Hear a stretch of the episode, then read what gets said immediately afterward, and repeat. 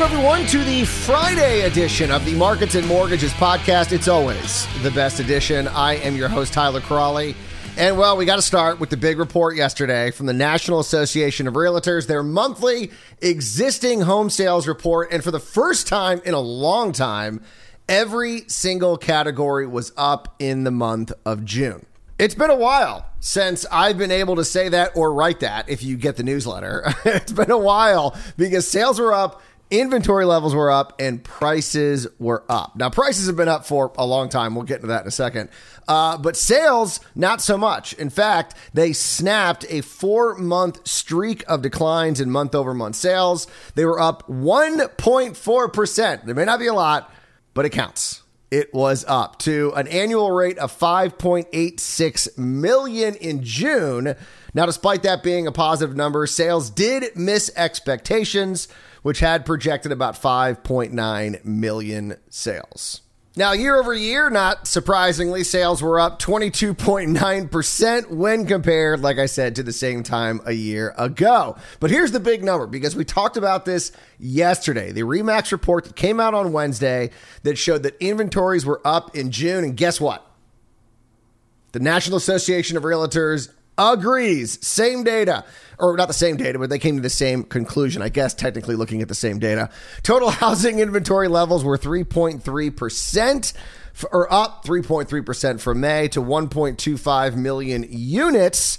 Unfortunately, levels were still down 18.8% when compared to the same time a year ago.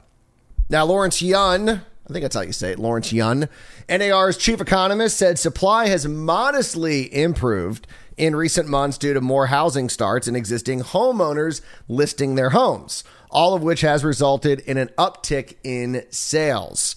But as I mentioned before, the big winner, always the big winner, at least for now, was home price appreciation. Big jump in the median sales price, which reached, you ready for it? $363,000.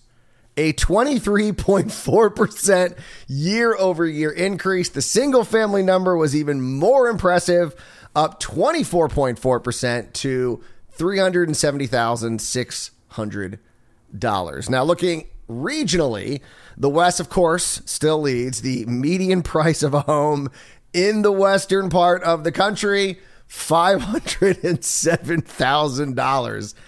Nuts. That's up 17.6% year over year. Northeast was second at 412,800. They saw a 23.6% jump. The South was at 311,600, a 21.4% jump. And the Midwest still under 300,000 at $278,700, up 18.5%.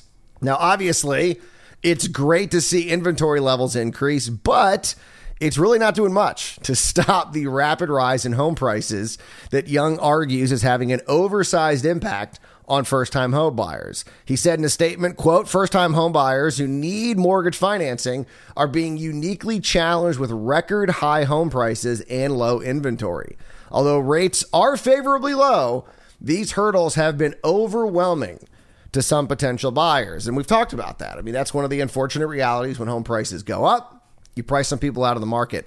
That's the reality of the situation. And then that's what gets us to the other big story yesterday. The New York Times reported on how rising rents are threatening to prop up inflation. Now, I love how it's kind of worded in a way where it's like, oh, you know, rents are going to keep inflation up. Well, yeah.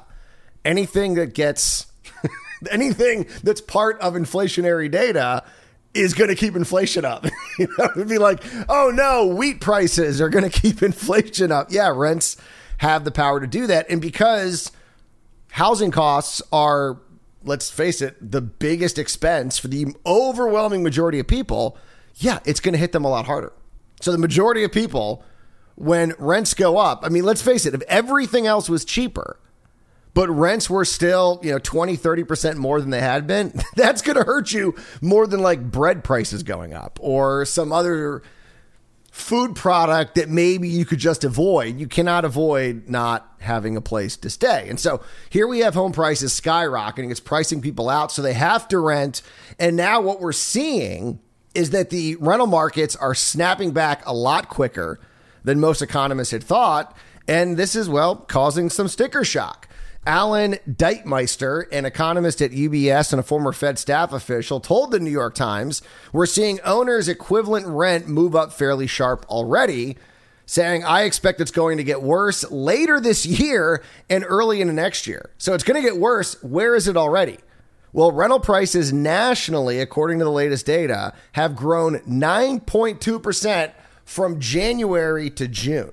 And he's saying it's going to get worse. Now, during normal times, normal circumstances, from January to June, you're looking at about a 2 to 3% increase. So that's big. That's, that's what's that? It's over four times, maybe. It normally is. If it's normally three, then it's not. But it's two, yes. it's like right there in the middle, so it's perfect.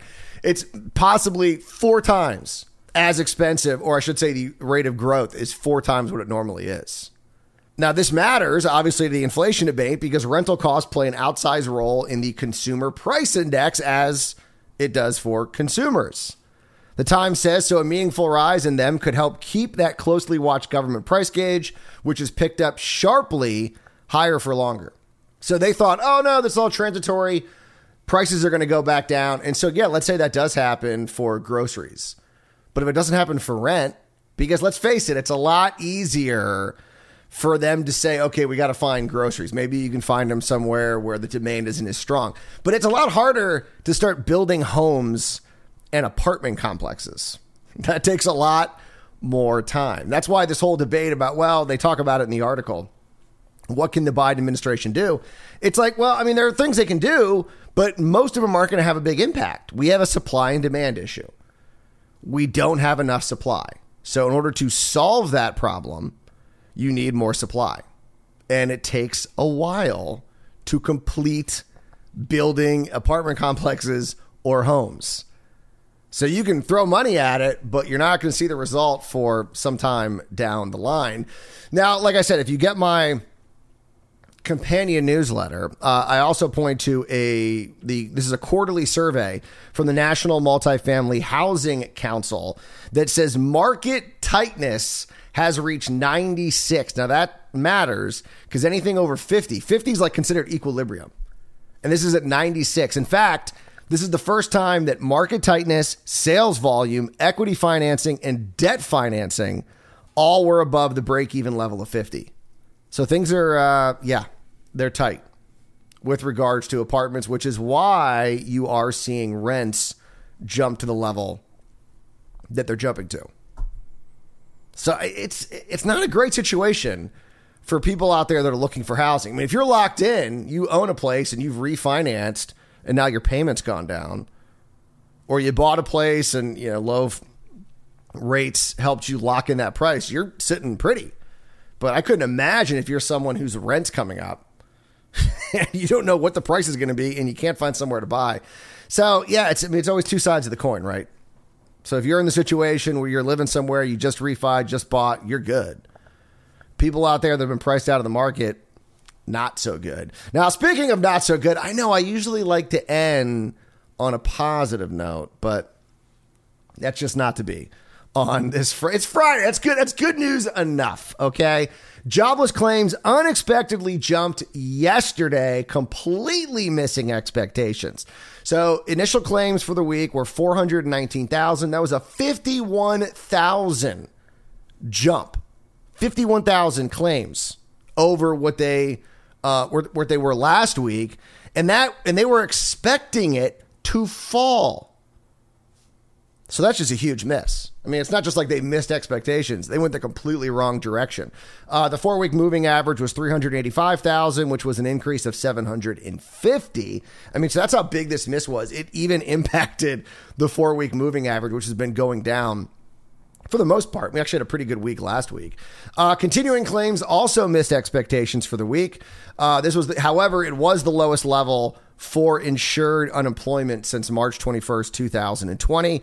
Continuing claims are 3.23 million, which was a drop of around 30,000, but the forecast had been for it to drop to about 3.12 million. So it dropped, but not as much as they would have liked to have seen. Uh, and then looking at the state level data, the states with the largest increases Texas, New York, Pennsylvania, Tennessee, and Missouri. Largest decreases Georgia, Rhode Island, Puerto Rico, Kentucky, and Maryland. Now, that being said, Joseph Brusuelas, I think I got that one right, uh, chief economist over at RSM US LLP, said on Twitter that the increase, quote, underscores the week to week noise in the data and is not indicative of any signal of a change in the downward trend of the pace of firings. So what he's arguing essentially is that hey, we're moving in the right direction. We may have some jumps here and there week to week, but as long as the overall trend line is moving in the right direction, and okay, we'll take that. That'll be some good news for you here as we wrap up the show. All right, you guys have a good Friday. Have a great weekend. I'll see you back here Monday morning for another edition of Markets and Mortgages. And don't forget, do not wait to buy real estate. You buy real estate and wait.